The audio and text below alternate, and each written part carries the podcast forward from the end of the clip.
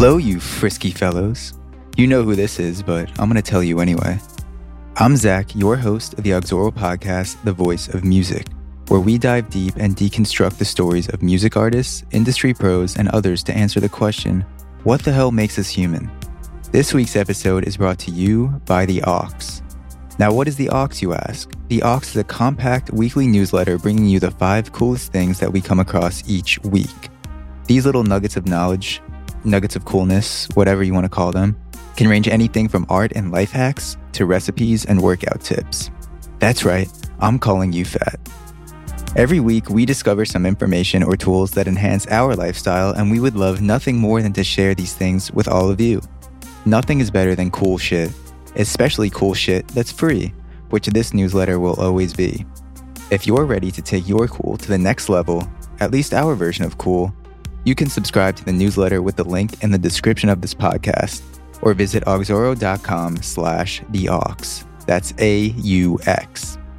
Now on to the real reason you all came here, Arizona. The band, not the state.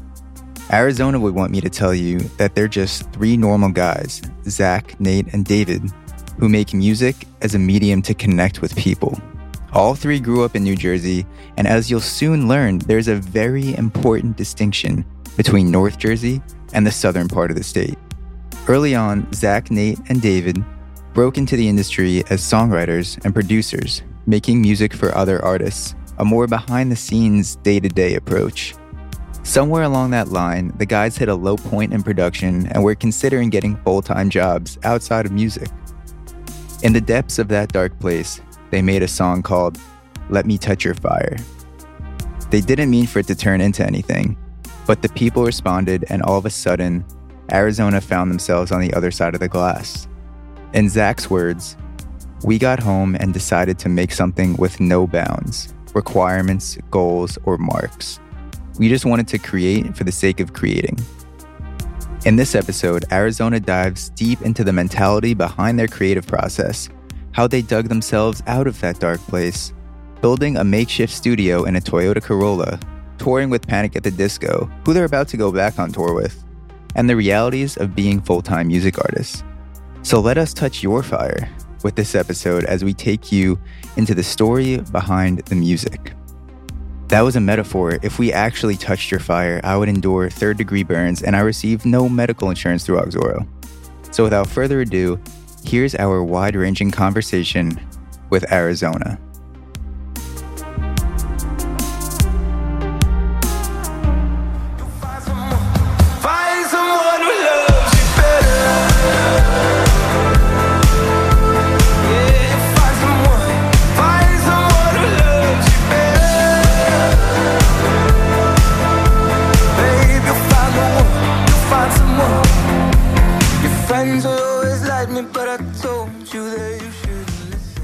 Now we're recording. Balls. We're recording balls, Check. stick and balls. Lots of that. Sack. Ball stick, sack. Sack.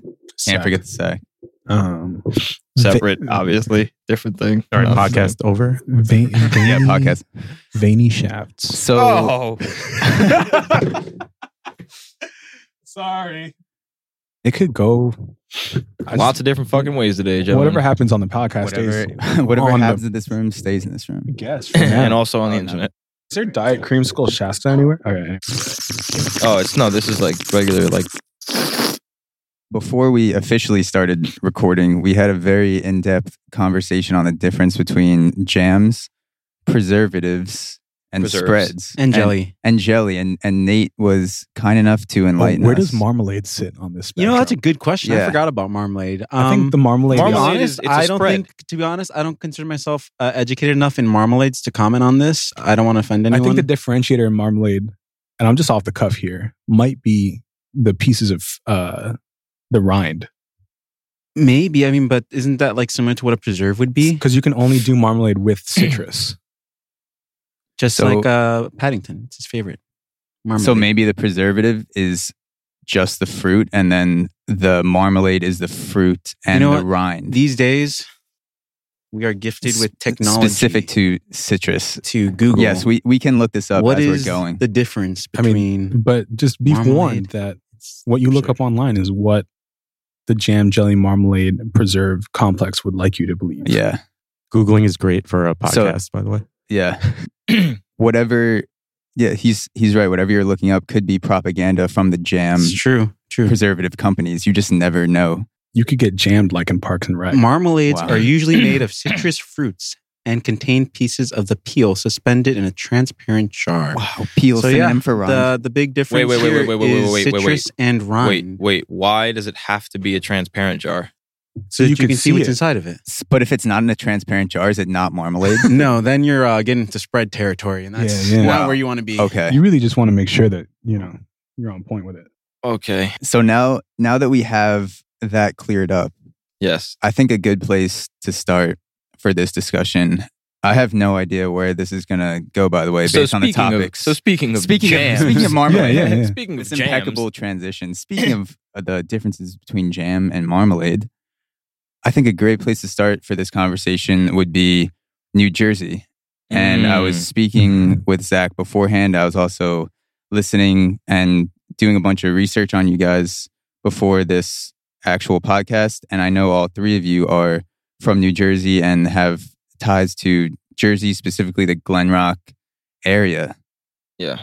How did all three of you come together even before Arizona? And at what point in your lives did two or three of you meet? Because I know, it was it Zach? It was kind of staggered. Yeah, Okay, Dave and I grew up together up in Bergen County, so like up in a little bit more northern Jersey, and we spent like a good amount of our like teenage years together, and then a few apart because he went to college and I went off and did some stuff, and then we didn't meet Nate. Well, Dave and Nate met. It's this big thing, but essentially, Dave and I grew up together in Jersey. Nate also grew up in Jersey, but they we all got together in Boston because they both went to school in Boston. Yeah, I'm from, schools. I'm from the cooler part of Jersey. Listen, You know, here's this here's is what a I'm gonna. this is a good time to clarify. the enlightened part of New Jersey that knows Yeah, about exactly. the differences between marmalade and preservatives. Exactly. here's That's what I'm saying. here, but here's here's the one thing we can agree on. Let's just squash that for a fucking get started. We all say Taylor ham, That's all that's really Yeah. important here. and we don't say pork roll. Don't say pork roll at all. If you don't know, just Google it. But it's called Taylor ham, not pork roll. That might have to be another one of our side Googles during this Just podcast like- because I've never heard that before. That is For It's a maybe breakfast. detriment. It's to it's a my- breakfast meat, and me- it's Okay. only in New Jersey. Let me give you a parallel. Paint me do a you picture say, of Taylor Do you ham. say, "Will you hand me a facial tissue," or do you say, "Will you hand me a Kleenex Kleenex. Ah, Or so- tissue. to be fair, Tissue. tissue. Tissue?" Yeah. To be fair, most people say tissue. Listen, Okay. here's the Let me give you another. I just, I just It's all blow a fine. snot rocket within five feet of me. Usually, Yeah, that's I a- am. if yeah. I'm if I'm outside. If I'm inside, then if no one's looking. Depends on if the carpet's already Yeah. shitty enough. You know, it looks like Canadian bacon. But no, I get what you're saying though. So Taylor Yeah. Ham is the company that's now synonymous with pork rolls. Like it's become Ye- yes, famous. Taylor Yes. Taylor pork roll is I think officially what it says on the package, but it's called Taylor ham in North Jersey and in South Jersey they still refer to it as pork roll. And so obviously if you're from like actual New Jersey, right, Mhm. you say Taylor ham. And then if you're from what's essentially basically the extension of Philadelphia, uh, you say pork roll. All right, let's not let's not be that mean. South Jersey, they're cooler than Philly. they are cooler than Philly. I mean, actually that's Yeah, not Philly's true. cooler than that's them. not true. that's what I meant yeah, to we've say. had I some meant good to say times Philly's with Philly. cooler than It looks South like Jersey. so it looks like My- Canadian I'm sorry, Philly. It, You're looks cooler than like South Jersey. it looks like Canadian bacon, but that's where it stops. It's not like mm-hmm. Canadian bacon at all. But It's it just not looks like. Canadian bacon. It's a it's a round. yeah. What would happen if you ordered a pork roll in northern Jersey? If you asked for a pork Oh, roll, they- they'll still give it to you, but they might give you a funny look and go, "Huh? You mean Yeah. Taylor Ham?" They give you that sort of reaction that makes you question your entire existence. Yeah. like looking into your soul and Yeah, I mean that's through the whole you, thing. through your that's the whole thing bullshit. about North Yep. Jersey. It's Yep. like the the sort of search for authenticity and truth that happens in on a regular basis just by virtue of snarkiness and What the right kind of look is unparalleled. Mhm. Yeah. So I don't know. You know, I mean, if you're a godless fucking heathen, you call it pork roll, that's fine. But I also lied. It's not fine because it's Taylor ham. So you know, it's it- it's one. I of mean, if you want to burn in hell, dude, it's one of the few things that we have, and everyone's always like, "Oh, you're from Jersey, like the Jersey Shore," and you're like, "Nah, that's not really it. The Jersey Shore is very far from all of us where we live in, in real New Jersey, and um, the real topic in, in Jersey is not uh, the Jersey Shore, it's, it's Taylor Ham. And Taylor Ham is so specific to New Jersey that if you cross the George Washington Bridge and you come into New York City and order a Taylor Ham egg and cheese sandwich, they have no idea what the fuck you're talking about. And we're talking decades and decades and decades of culture living essentially right next to each other and being very similar to one another. And Taylor Ham has still never escaped the border of the state. It, it never crossed the Hudson. Like the funny thing is, you could go via like Rockland County or like Nanuet area, yeah, and you could still up until you hit the Tappan Zee. yeah, So Yeah. it's like it's bordered by the Hudson. Yeah. Well, funny enough, I've heard like it has to do with them like not wanting to distribute more than they already are. yeah. It's quite possible. It's a, it's probably not as You big know, of a my, uh, company as no, uh, my my roommate was looking at opening a food truck in LA where he would serve like, he's also from Jersey. Where he'd serve Taylor ham. So I hit them up and he was like, "Hey guys, I want to like you know start like you know ask you guys like be a distributor like blah blah. Like I want to start like buying like a whole bunch of Taylor ham." They're like, "Nah, we're not interested in any more new business. Thank you." yeah. Wow. Yeah. Yeah. they just want to keep it a well kept. Yeah, I suppose Yeah. so. Not not I mean, cross the the- lines. We were in Arizona playing in Tucson. And there was one place across One the street spot. from the venue that that was like a Jersey One themed place. out. Yeah, and you can get Taylor Ham there. But I'm sorry, I'm sure there's No, that's actually uh, a perfect segue to what I was going to eventually get into, which is stereotypes from New Jersey. Oh, Because as someone from New York, Long Island, Long Island, I'm very familiar with the people or with stereotypes that people from outside of New York have about New Yorkers, which some are true and some are false, like all stereotypes. Coming from New Jersey, what are the biggest misconceptions about people from New Jersey or the state of New Jersey, like you were alluding to before, the geography of the Jersey Shore? And what are the biggest stereotypes that have a lot of truth to them that if you hear them, you're like, I can't argue with that? So Well, like New Jersey doesn't smell bad. Let's start there. okay, so New, New Jersey, Jersey contains like the, the top The like smell- twelve richest well- counties in all of America. Well, like people always say smell bad. I'm convinced it's just like coming from New York, getting blown onto our side. That is a New York Probably, thing. like, from people from New York think that New Jersey smells Yeah. bad. That's Yeah. something I learned from a, a young age It's that like- was ingrained yeah. in me. it's green pastures in New Jersey. yeah, We're the Garden State for a reason. yeah. Did you know that all of the Borgata casinos get their produce from a farm that they own in New Jersey? Yeah, that's true. Like That we is true. actually are the Garden State. Farm fresh. Wow. And Props uh, to Borgata. the the thing is, is that everyone always goes, "Oh, New Jersey, New Jersey." The fuck is that? New Jersey. Who the fuck says that? Who talks like that in New Jersey? You know, who talks like that anywhere?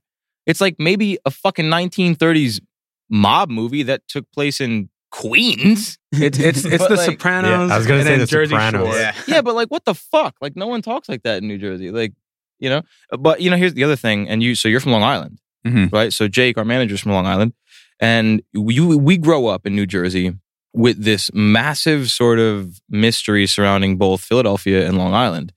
Um, if you're from South Jersey, it doesn't count because you're basically Philadelphia. But the point is, if you're from like real New Jersey, where we're from, Long Island is like what I don't really. I know the LI, you know, I know the LIR, but I've never really been to Long Island. Mhm. Maybe once for like a family thing that I don't remember because I was six. Like you just don't, you know what I mean?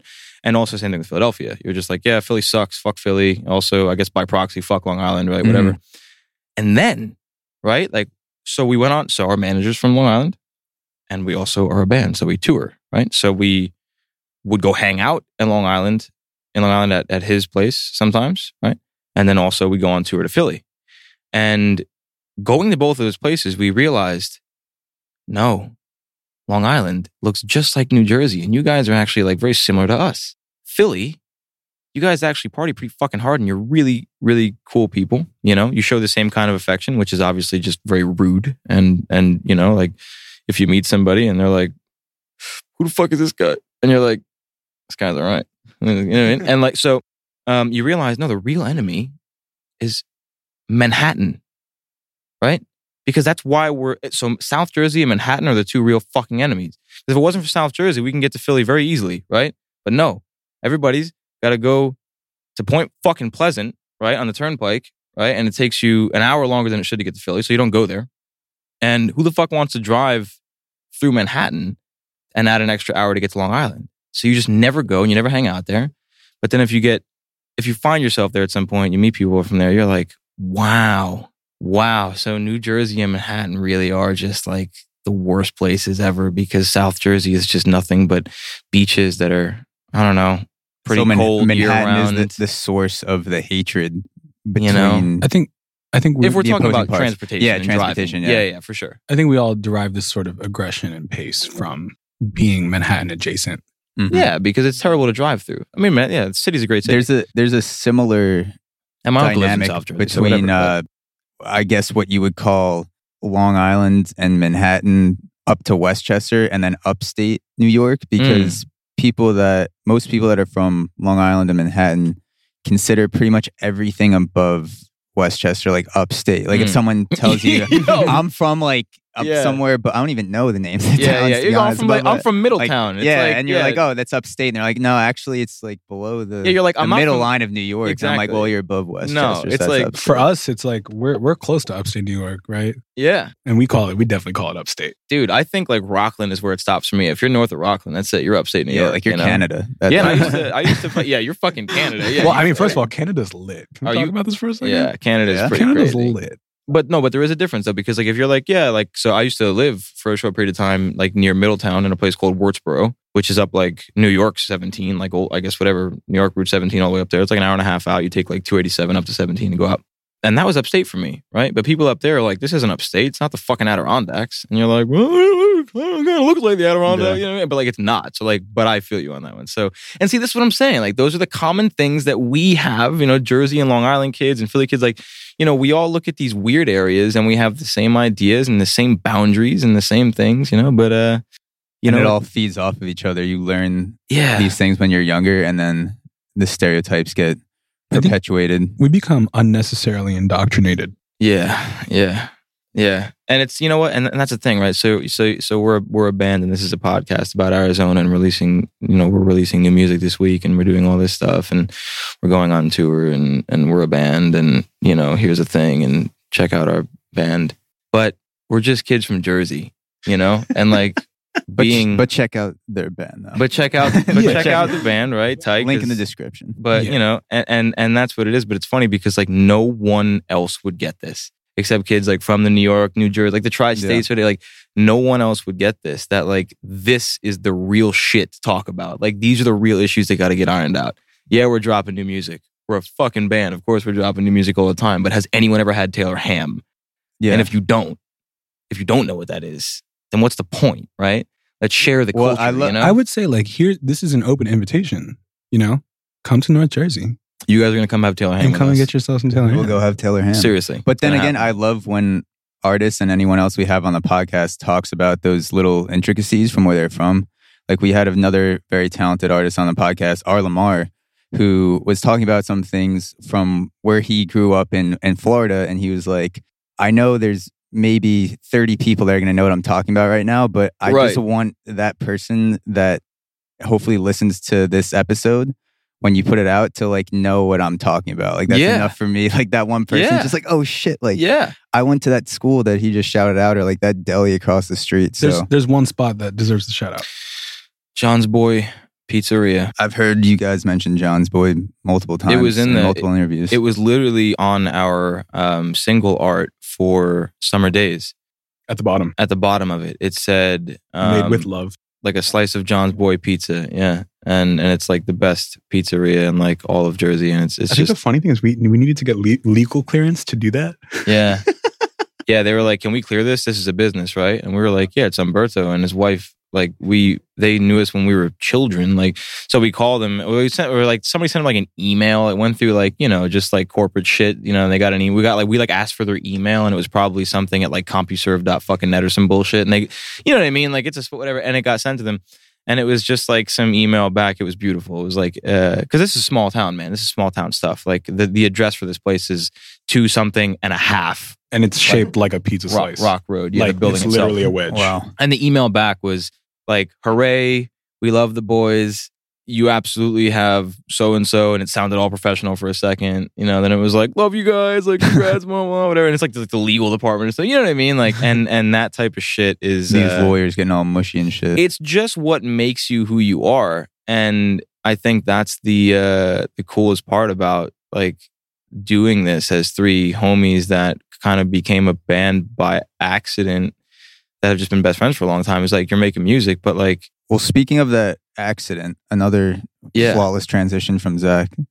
Um, I'm out here, fam. yeah. I'm out here all day. I'm just Yeah. gonna softball him into you all fucking day. You uh, Good goal. you guys did not, from my understanding, start out as artists in the music industry. There was a period where you were more the behind the scenes guys on the other side of the glass, Yeah. working in production, making music for other people.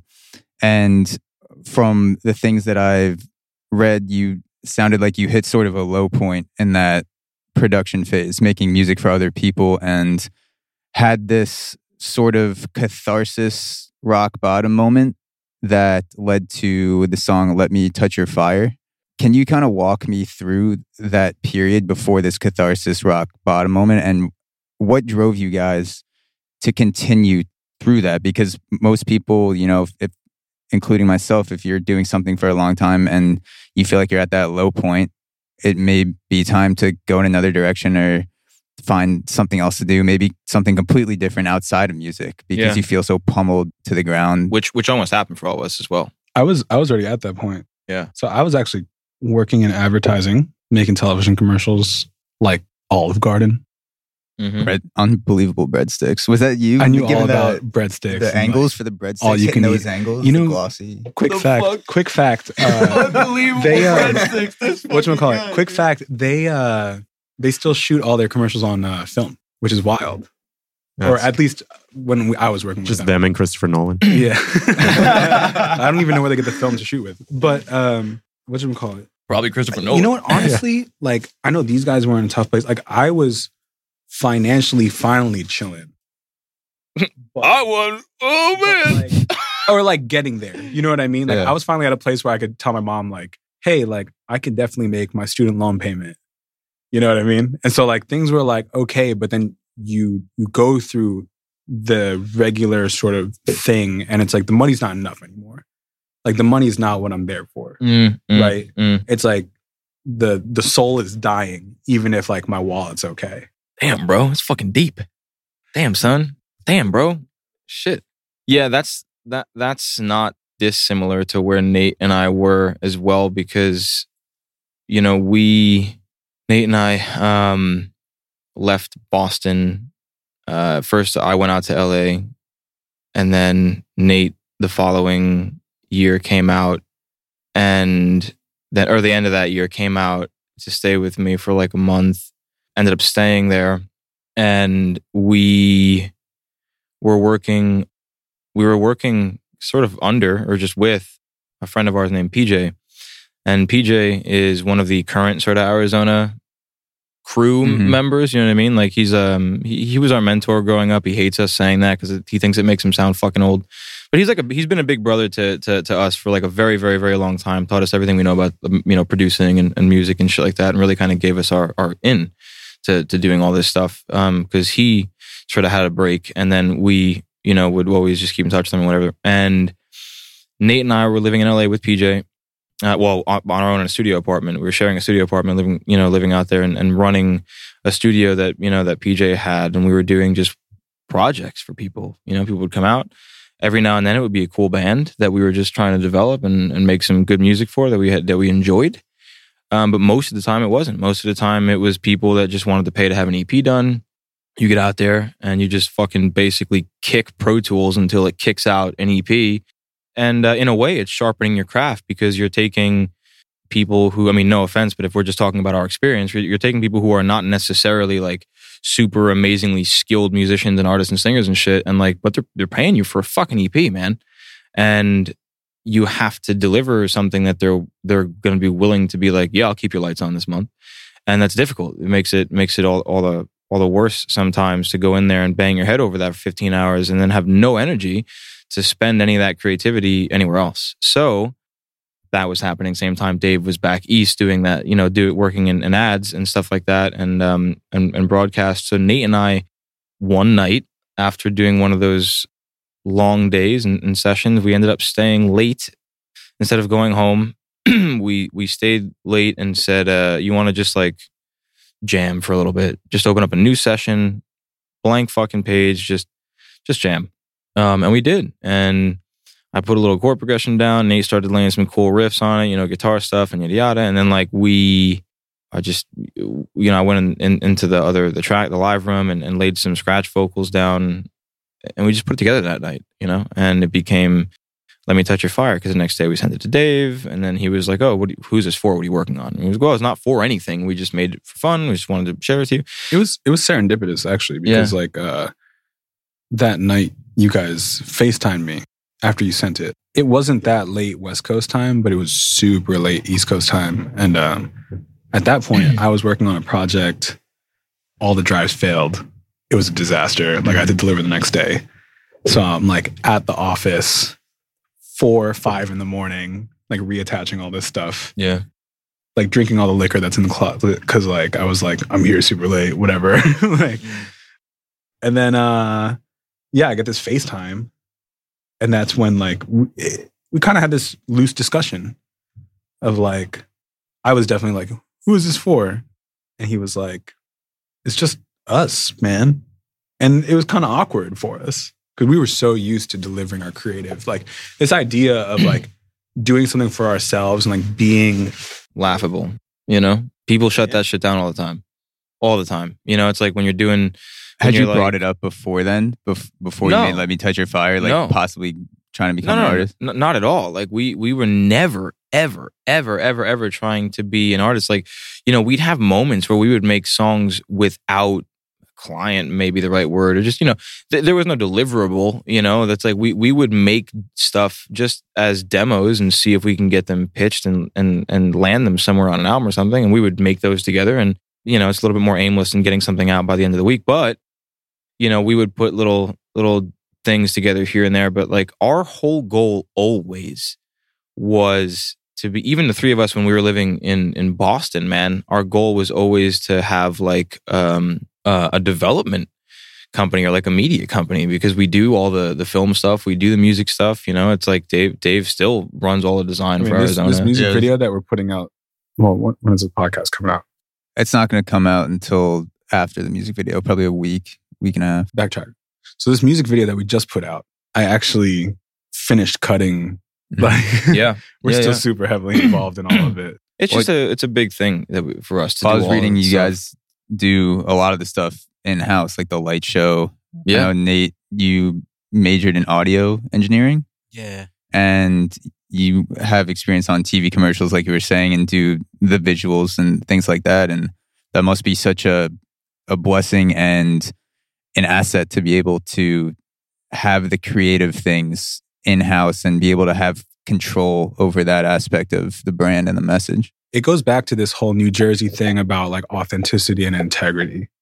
If it wasn't us doing it, we would be that much more separated from making sure that the final product that's out there, like the final pieces of art that we put out into the world, are actually us.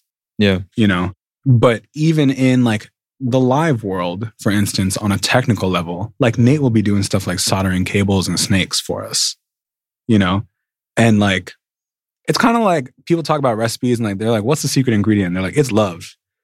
And, and that's kind of a big part of it for us. Like that little mark is small in the moment, but all those things across all the many things that we do as artists become this one big compounded Mhm. thing that leads back to who we are as people. Yeah, it should just feel like it was made by some friends. You know, like guy, you know guys who are just who are just friends who are out here uh, doing it now, but uh, but weren't. you know, weren't at one point. And and and and I think just to to land the plane with that whole thing, it it does circle back to the "Let me touch your fire" moment.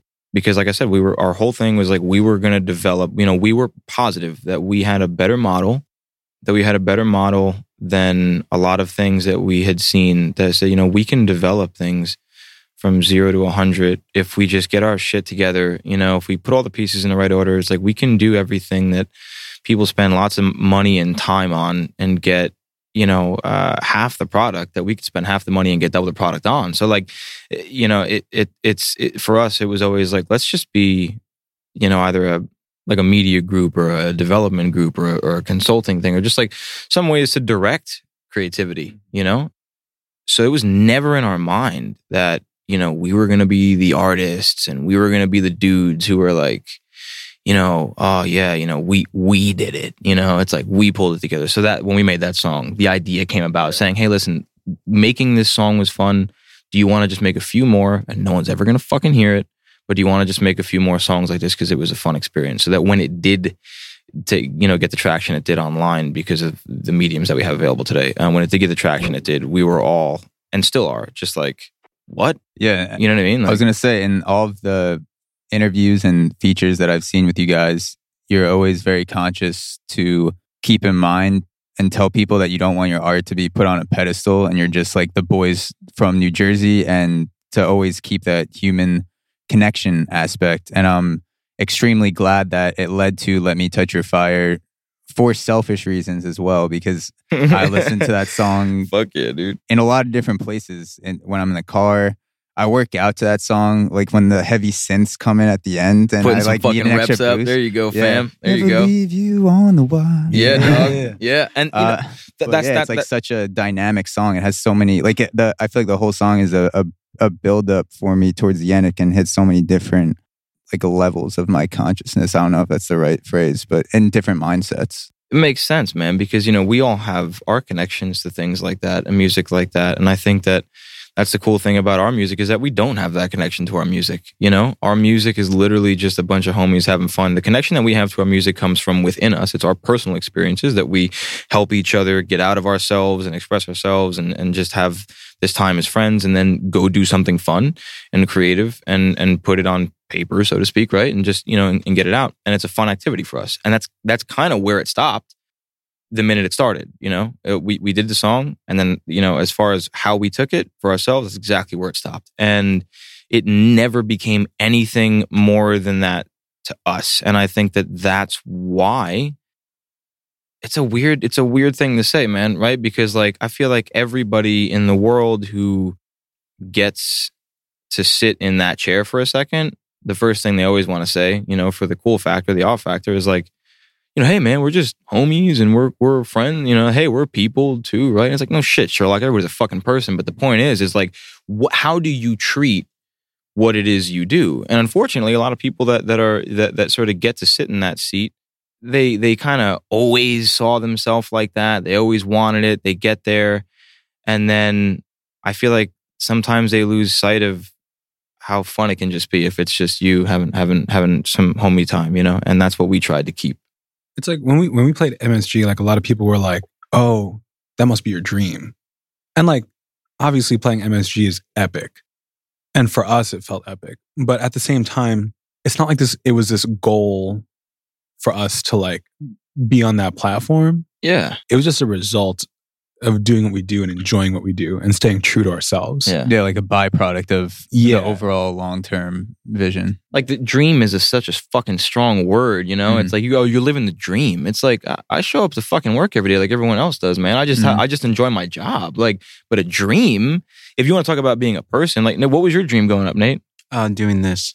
Yeah, but it wasn't this though, right? Talking about preservatives what- and jams but- on podcasts. Yeah. Because you've said this before, and I, I always appreciate it. You were like, "Yeah, I always just wanted to play fucking basement shows Oh, and yeah, fucking, like you know." when I was 13, my mom she comes up to me. She's like, "So, uh, what do you want to do for us? Like, you know, where are you going to college? Like, what do you think about? I don't know. You know, I was thinking about buying a van and just driving around playing music." And uh, she cried herself to sleep that night, but it's okay because she loves it now. and it's funny because go. that that's so that right there, right, is what you think. Oh, so you're doing it now, and it's like, you know, i i i- on, on a level, um, if if we're being quirky, then yes, but no, right? It's like you you guys understand you're running a, a brand, so are we. There's so much that goes into it. It's not just this one thing. So, you know, and for me, it's like I, I was gonna be a fucking pilot. I was gonna be a naval pilot when I grew up. That was always my fucking dream, right? And then the month before Arizona sort of had its spike on YouTube and Spotify, we just took a summer to make some songs and we were going to stop after that. I was going to go to school to become a history teacher. You know what I mean? Like, and then when this happened for us, it wasn't like, fucking finally. It was like, oh shit, what? And it was like, yeah, so how long you guys been a great band? Like, how long you guys been like a band for? Like, band, right? Like, band. And we're like, what the fuck? Like, you know Well, what I mean? Like, We Yeah, never we- played our shows. We uh we talk about this all the time, uh, especially with artists, just how the dream versus the the hard work and how most people only see a small slice of an artist's life, which is that time on stage. And then it Mm. kind of goes well now with social media you have more of an insight into what people are doing. So you can choose whether or not you want to show a certain amount of your life or not. But before that you could see someone for an hour kind of disappear and then you come back. So like all that the audience knows is kind of that like rock star aesthetic like to them And what's your take on that? What, what's your take on social media and, and the and the and the, the the choice of portrayal? I've recently had a, a love hate relationship with social media because I know it's a, a powerful tool, but I'm trying to find that happy medium where I'm using it as a tool and I'm I'm not letting it affect my overall sense of self and and mental health. Like I don't want to derive a, a sense of well being or a sense of negativity from social media. I, I want it to be a a tool and figure out the best way to use it as a tool to spread what I'm doing or, or for someone else to spread, uh, reach more people, whatever they're doing. I, Do you have two accounts? I have, You a personal, one and, uh, this a business one. yeah. Delete your fucking personal account. Delete the personal account. That's what I just did a month ago, two months ago, whatever it was. Yeah. Best decision of my life. and how, how have you felt? Amazing. then? Amazing. However, I'm also kind of breaking one of my rules, right? Because like I didn't put this on anybody, and I also didn't want to be that guy who's like, you know, fucking, you should delete your shit, blah, blah. Yeah. Like, you know, I'm not, I'm not out here fucking. No, but we're, I mean, we're talking about it. It's I mean- completely relevant. Zach totally like when he did it, I was like, and it because like he didn't tell any of us. Yeah. So one day I tried to like tag him in something and I was like, what the heck? Is my phone broken? Like, and then I like Google it and then I'm like, or not Google it, I search it in Instagram. Everything is Google if it's a search. Um, and like his tag didn't come up and his page was gone. And I was like, oh my God, he did it. And like we were talking about it and he was like, if you had the, the chance right now, like right now, one click, would you delete your Instagram? Yeah. and I paused. Paused. Pause. And I paused and uh and he was like, You see, like that pause that shouldn't have that power over is you, like man. that's the power it has. And like for me, I was like, you know, I paused as a I mean, for me, like I don't think it was ever like a vain thing because I've had like social media fast before. And like that's really helped me dictate my habits. So like for me personally, like it differs from like the way it affects Zach's life. But I also saw his argument. You know what I mean? Well, basically, what I was coming from, and Nate, you and I had this conversation at the studio the following day, right? Because I asked you, I was like, "Do you still use your personal Instagram?" Right? And you were like, "Not really, but it's kind of sitting there." Right? Is that so? You said something like that, or I'm honestly not sure, but, it was probably something along those lines. Is like what no uh, November? yeah, something like that. yeah. And I was pretty dark in November. you know, and and and for me, the my point was I wanted I wanted to lead it. Right? My mind was made up because I love the fact that we get to use things like social media to reach people with what we do because for us it's fun but like people it hits home with people. Like you were saying like it you have a connection to to, to music and that helps you throughout your day in, in a lot of ways and, and and i think that that's something that is great about you know music in general and the fact that it's so easy to get music to people these days it's, it's a wonderful thing. But you're spreading the word about what you're doing great but that's on a specific platform right? Like a specific uh, an account rather. Then we have our instagrams right? And it's like go into your instagram and look at the shit that you're posting other people are posting. And i would do that from my experience. I was looking at the people that i would follow and i'd look at my instagram and i was like so it's all just me on some good days. And i'm looking at other people oh it's just them on some good days. And i'm like man that's one thing. And then the other thing is like any downtime I have in my day, I'm just fucking scrolling.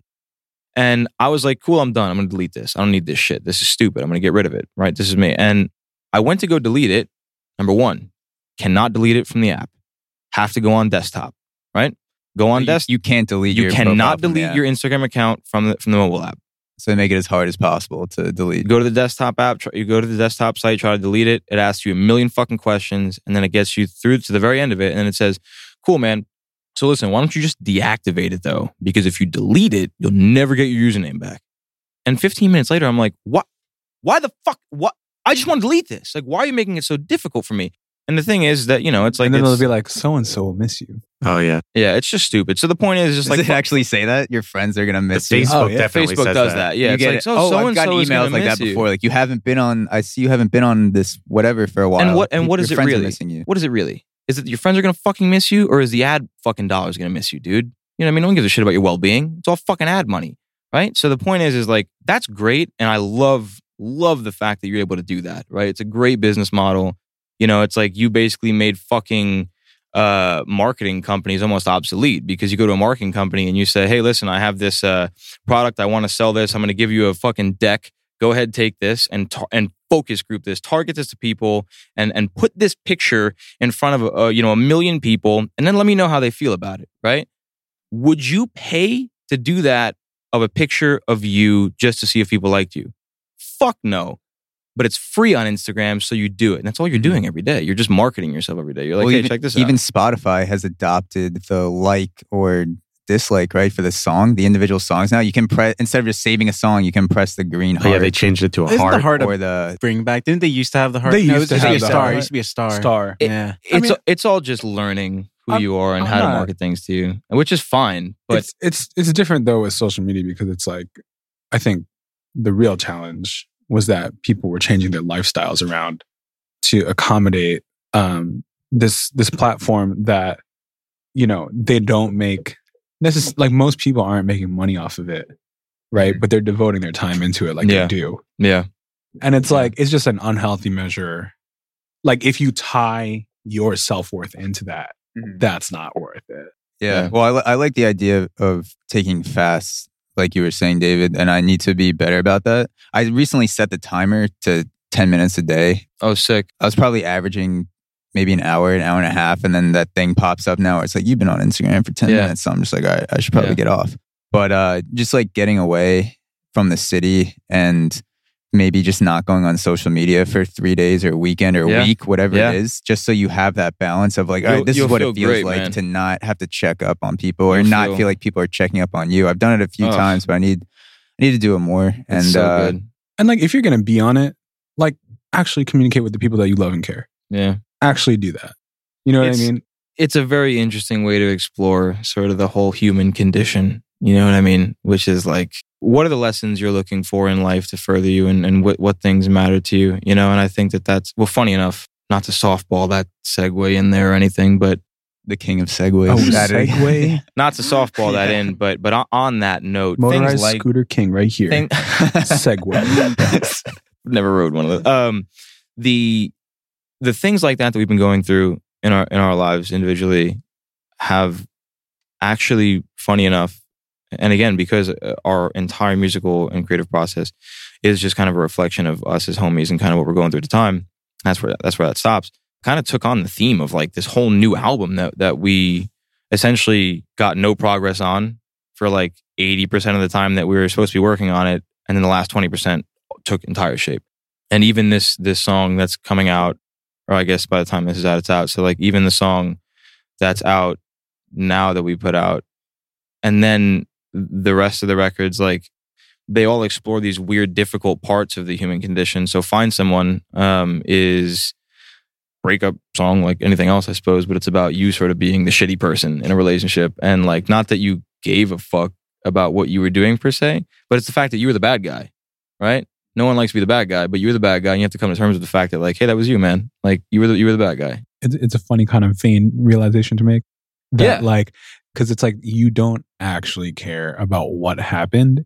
It's really more just the realization that, like, oh, I was the bad guy in this situation. Yeah, and I'm not supposed to be the bad. I'm supposed to be the good guy, right? So, Yeah. like, there's that, and then like a lot of the other songs that we ended up deciding on on this album to to be what it is were um either first person things like that or they were more third person like like what she wants is a song that we put out as one of the first three singles and and, and summer days were, were both kind of third person whereas in freaking out was was um was a sort of single you know it was like a first person thing where it was just like you know it's it's okay to have a song that's entirely just about you losing your fucking shit and it's cool. Who gives a fuck right? It's okay to not be all right you know? And um And then she there's wants songs that like Zach wrote about me coming out. that haven't been released You yet. know? Yeah, The- calling the- me the- out. It's called The what love she wants. EPs. Um, uh, no, but yeah, like you know, ha- having having the the having the the moments to explore some of the tougher lessons or or, or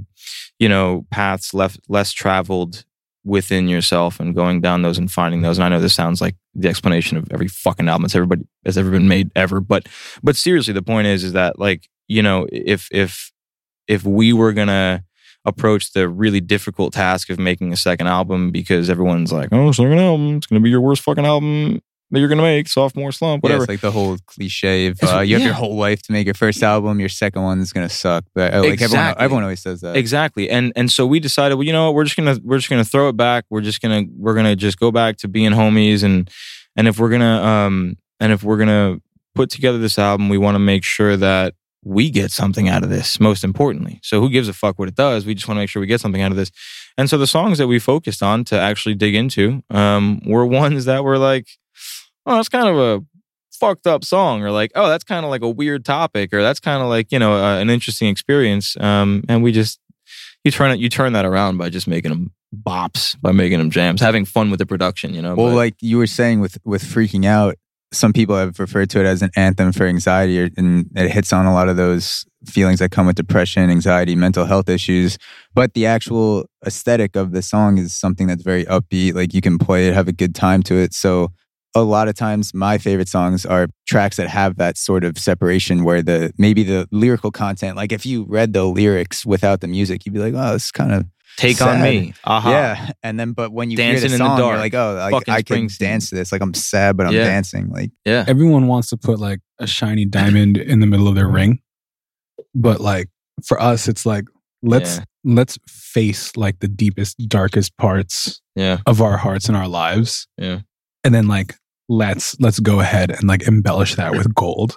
yeah just celebrate You being know. fucked up celebrate not not being all there all the time and not doing all- not, not always doing the right thing you know And on that like sort of anxiety mental health tip, like I think a lot of what we've been doing in this album has been this sort of self-reflection, like finding our identity over again. You know, this happens in such a sort of whirlwind for us that we had to take inventory and take stock with ourselves and check in with each other and be like, how are you doing? Yeah speaking of finding your identity over again, mm. I Mm. came across your guys' vlog on the Segways. YouTube YouTube channel. It's all day Ooh. segues, i'm fucking and it doesn't get enough views. I'm glad. I, I, like those uh Yeah. those clinical H and M runs like yeah. before oh, shows. yeah dude the vlog that I saw first. we've put h&m on the map pretty fucking Oh yeah, during this they podcast should be paying you. Yeah, where's should- the They should be brand paying you deal? guys. let's go You know what? We're going to Stockholm. Like, oh, it's already in the works. So we, Let's go. Nate's Let's like, go. it's done. I'm emailing the guy. but right yeah now. no those those vlogs Um, are special the yeah. so the first episode I saw, I think it was the actual first episode of the vlog, spoke about building a makeshift studio in Zach's mom's Toyota Corolla yeah and going around the country filming and making music to kind of prove to people that even if you don't have or even if you think you don't have the needs to accomplish your vision you really do and and at some level at Yeah. least. And the, the reason why i speak of uh, or i used uh, kind of refining your identity or, or reforming your identity to segue is because you guys said that you lost the film. You- Yeah. you lost all the footage from that trip. Yeah. And obviously you decided to start over again and keep going. But in that moment what was going through your minds when Oh, that got shit. it got stolen it got Wow, stolen? that's a story. Yeah, in short know. though there's no sh- way to. Sh- tell you the could story you could do the long form if you want this We- is a long form uh, interview we we um you have a usb port for that my my my family we may For everyone listening, Zach is charging. i'm just his trying Juul. i'm just gonna you just charge I my was like, there's a on my laptop, right in front of me. I was about to go through it. He's, uh, we well so so so we know where to work at first right? I'm going to try to bullet point this and then i'm going to toss the juicy part to nate just so we can keep it focused. Nowhere to because work. he's better he's better at the juicy part than i am but we had nowhere to work. Nate and i had just moved back from england and we had nowhere to work because there was no like real studio or anything. We were broke as fuck. We were like living in my aunt's like spare bedroom. You know my, my mother's in the trailer. Like dave was working all the time. Like Zach and I nate had was just back gotten home. over some beef. Yeah, like Dave and I hadn't spoken in a long time, Yeah. not because something happened per se. We just kind of drifted apart for those years that we were whatever. You And know, then like, you don't see someone and like it becomes beef just because. yeah. Yeah, that's what it was. So so so essentially, my mom had this this um this old fucking busted ass hoopty, and I was like, yo, let me just grab my gear, hook it up to the tape deck converter, and grab some makeshift like stuff on like garbage night off the curb and cut stuff and saw stuff and just build some consoles and shit inside this this this uh this car. And uh let's see if it works right? And and it did. So we were like yo this is great. We had made let me touch your fire and like a couple other demos but we weren't like let's do arizona. It's gonna be fucking lit. We were just like yeah like cool. We have some songs. It was fun. We'll get back to it at some point. But we really wanted to do something. So we we um had a friend of ours that was he had like a like a relatively big YouTube channel, and we were like, "Yo, like," and he was our he was he was our homie, so we were like, "Yo, like, let's all get together, let's crowd fund like a thousand bucks to just get uh, another old busted ass Toyota Corolla, right? Because I can't take my fucking mom's car, right? So we'll get another Corolla, we'll, we'll build the fuck out of it."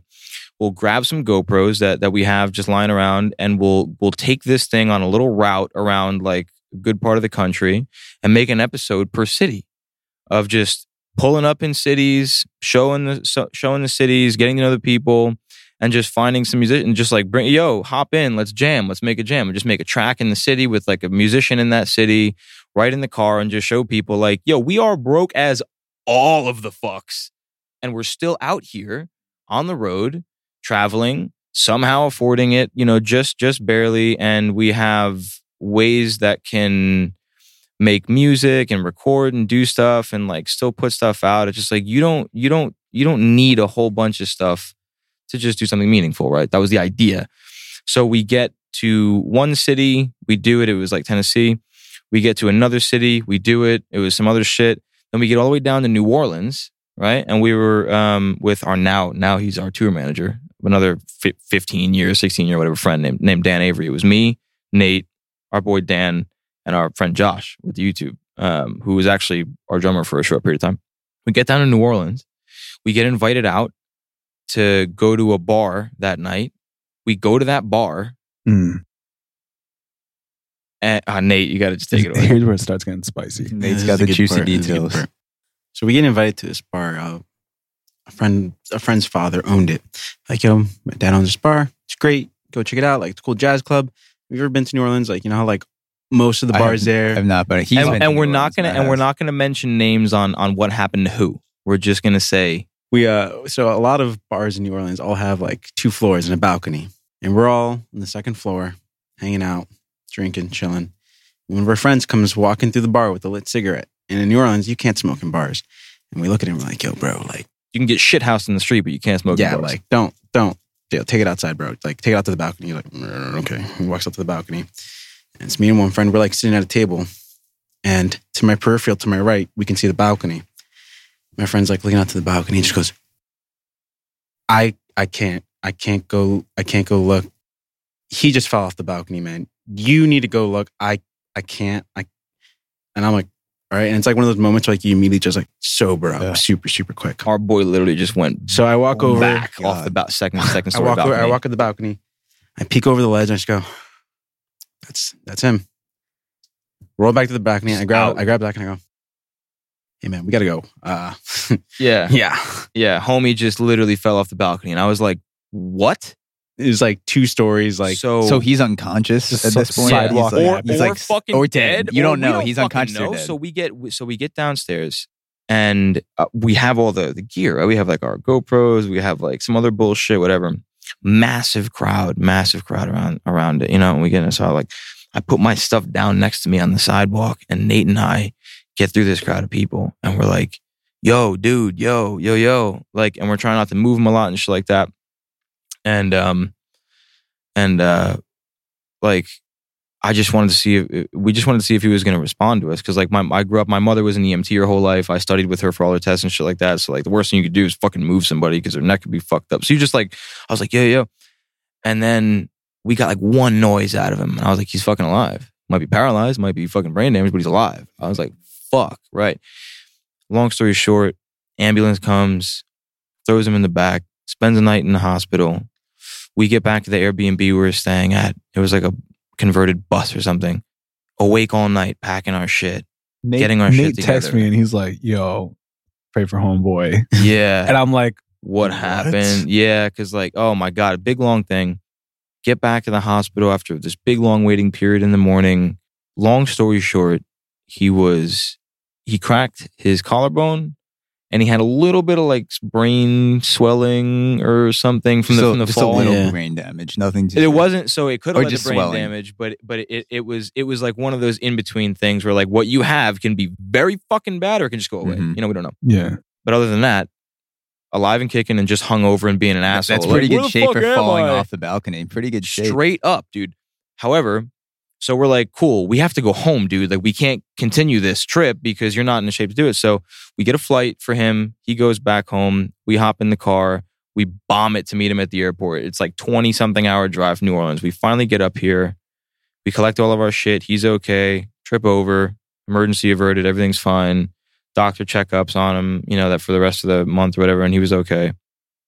However, as soon as we got in the car that night to just head and start running around and figure out what was going on, we realized that both of the GoPros, all the SD cards, and everything just got swiped while in, in the confusion. Went back to find them where they were, whatever, just gone. Nobody at the bar had them. They were gone.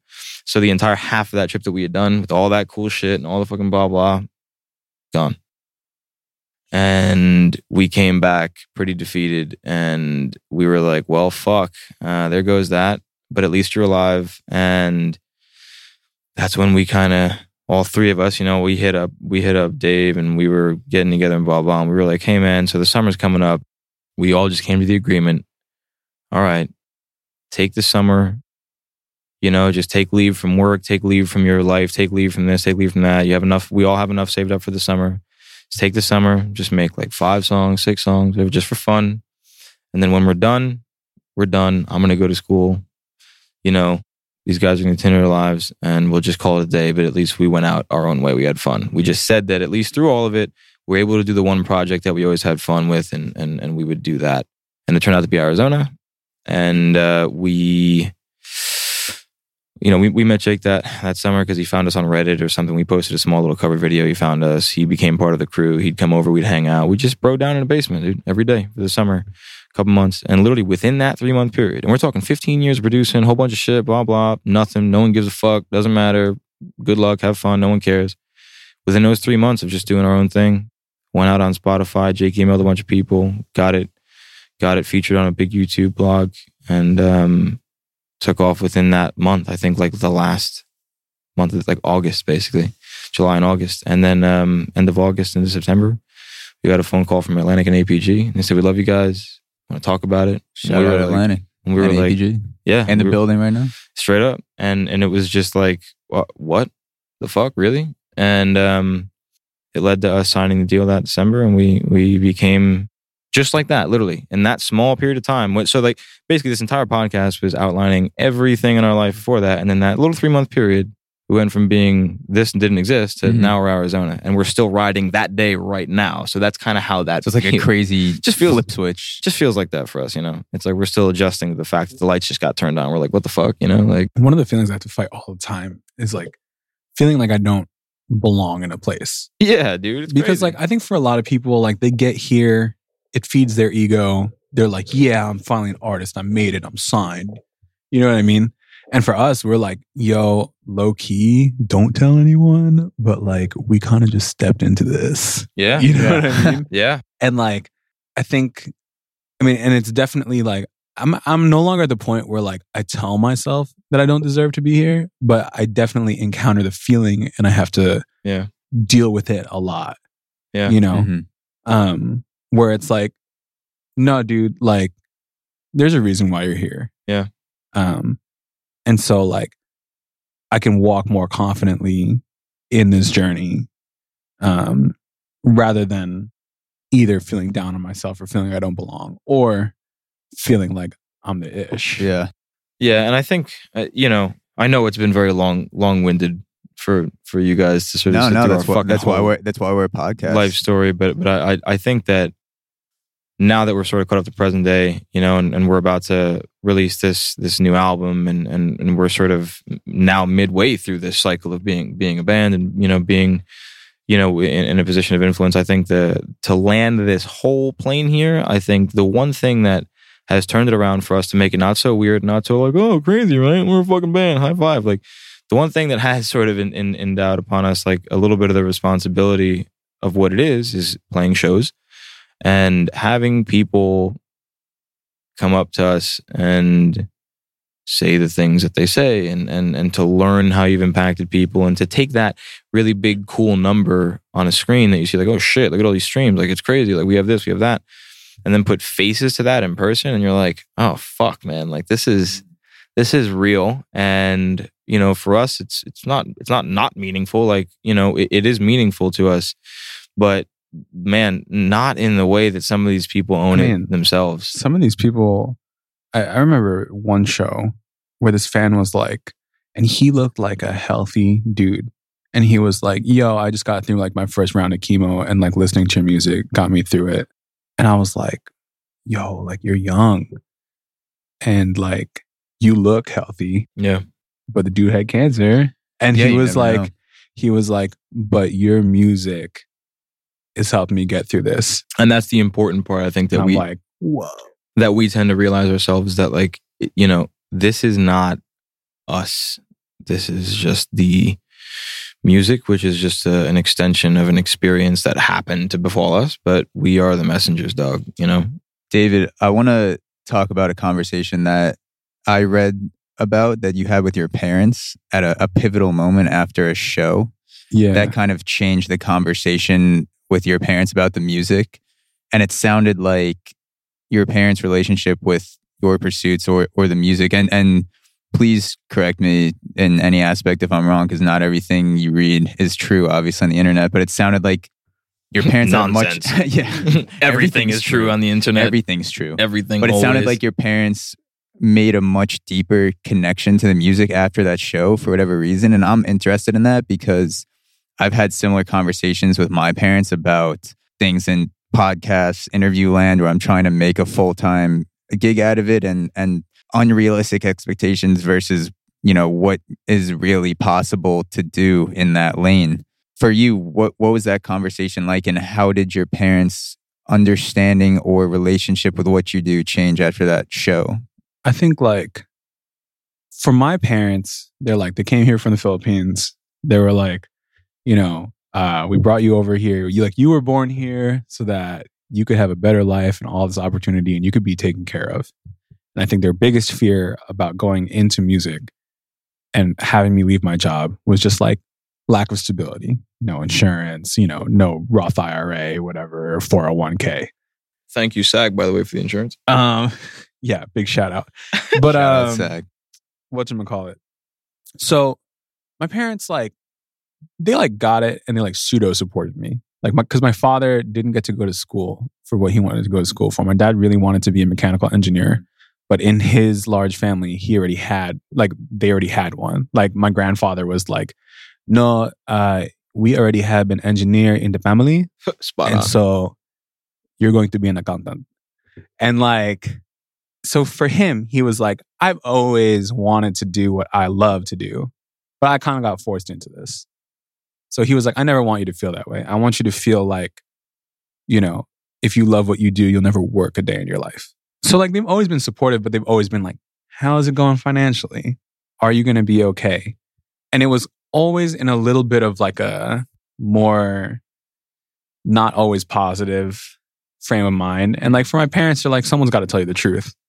But for me, it's like, I don't feel supported or I didn't feel as supported at that point in time. It's like, I know you mean well, but like low key, this is making me question my own life in like a way that like, you know, when you're just beginning to do something, you have to take it to a certain threshold before you can say like, this will or will not happen. that's a theme dude people people deal with that Yeah. you know acceptance is really important when it comes from the right fucking person and and and, and the the lack of that can Yeah. be paralyzing when you're trying to focus and push forward and do something like i know you had dealt with that for fucking ever and you were saying you were dealing with it. You had the similar thing, right? You said your mom came out to a show and she was super happy and blah blah, but she was kind of iffy about it for like a second or something. Or No, not that my mom has ever been like unsupportive. Like I've my parents have always known that I've wanted to do music.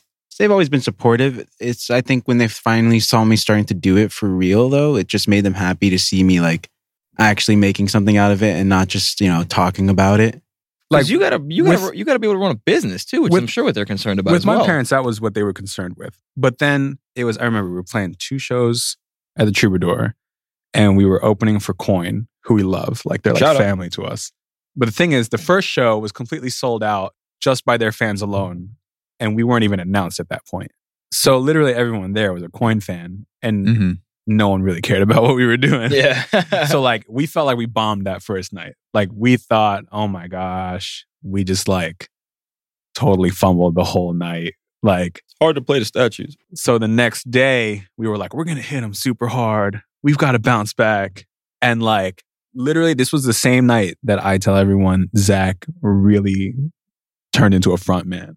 It was that same night. This is the transformation, the Yeah. front man transformation. And like it literally was electric in the room.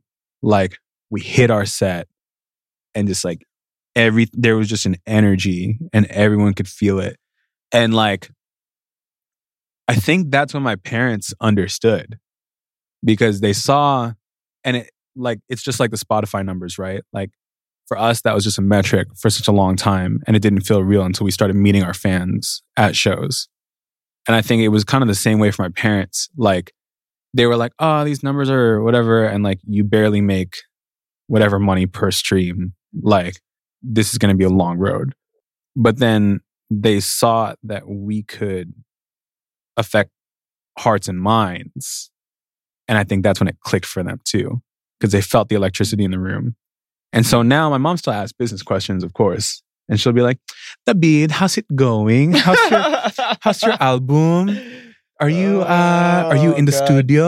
when are you going to be in but they live in like San Yeah. Diego now. So they'll be like, when you're in LA, you know, maybe you have an up day, you can come down here to San Diego and you know, you can come and we An can we can cook, we can make some food.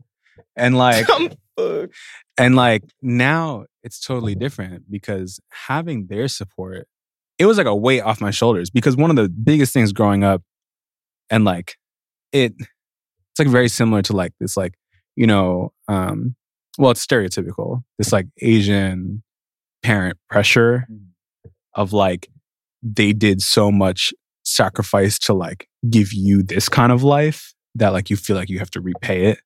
But like as soon as they began to like show me that they accepted it, it's like I was able to like walk more confidently doing music and being an artist.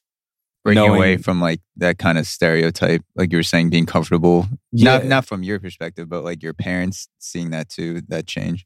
but like I think it took them a while. And like I honestly don't necessarily have the answer to like that key. I think for my parents, like I've always tried to be open with them and I've always tried to be like understanding of their perspective as parents.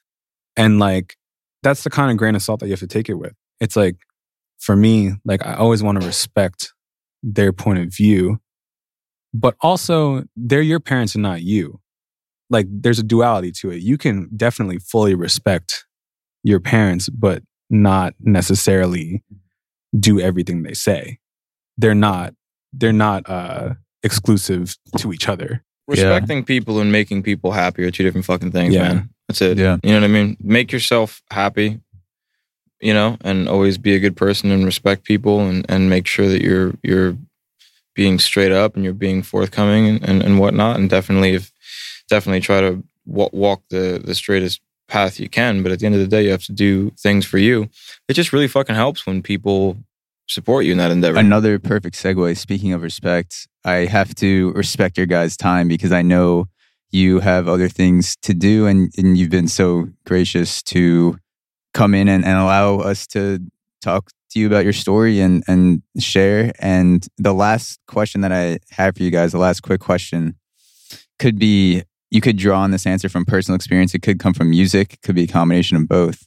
If you had the power to globally broadcast to everyone uh, in people's earbuds, you appear on their screen, whatever medium they're listening to or watching, if you could get a message across to everyone at the same time, what few words would you want that message to be? Oh, dude, we say it every every time we play Let Me Touch Your Fire. Every time we play Let Me Touch Your Fire, we tell we tell the story of how this happened for us. Um, and we always like to end it by saying if you're not doing what you love with the people you love, you are wasting your time. And it's not designed to be a quote for the ages or anything. It's just doesn't have to it doesn't have to be more complicated than that, you know? It's like you uh you have a short as a as a history dude, right? You got a short amount of time here. And uh you got to put it forward into the world. You have to leave a mark and the responsibility to do so is not necessarily the opposite of giving your time to things you love. You know, you don't have to you don't have to give up your dreams to go do something impactful. I think more often than not, especially in our experience, it's been one and the same. It's been the only way to do it. You know, the only way to make a real impact for us has been to do the thing that we've always wanted to do. And I think it's simple science. It's because you give your all to it. So if you're not doing what you love with the people that you care about, then what are you doing? On that note, I think that's a perfect ending. if you're not doing what you love with who you love, then you're wasting your time. And I just want to say thank you to Atlantic Records for having us, to Jessica, Paige, and Jake for helping to set up this interview. I really do appreciate it, guys, even though Dude, anytime. we ran over time. It's all good, man. It's all So, love. uh, yeah, thank you guys. And I cannot wait for the single and the upcoming album and the video Single with the album, mini turtles. If you don't know what I'm talking video. about, you got to go check it out. Oh man, uh, tour, lots of touring this year. So come out and see us. All right, thanks, guys. Sick. Thank you, thank you, thank you for listening to this episode with Arizona. They just dropped a new jam called Find Someone, as well as a music video.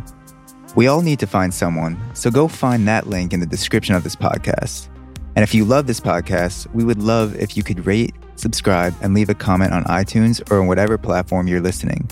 This helps us get more hard to reach listeners and do bigger and better things, which means that we can keep bringing the best conversations to you. And we love what we do. Until next time.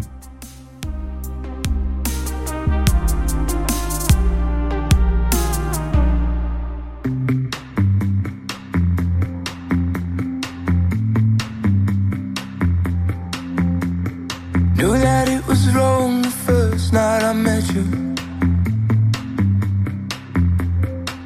When I sneaked back into bed and you said I love you.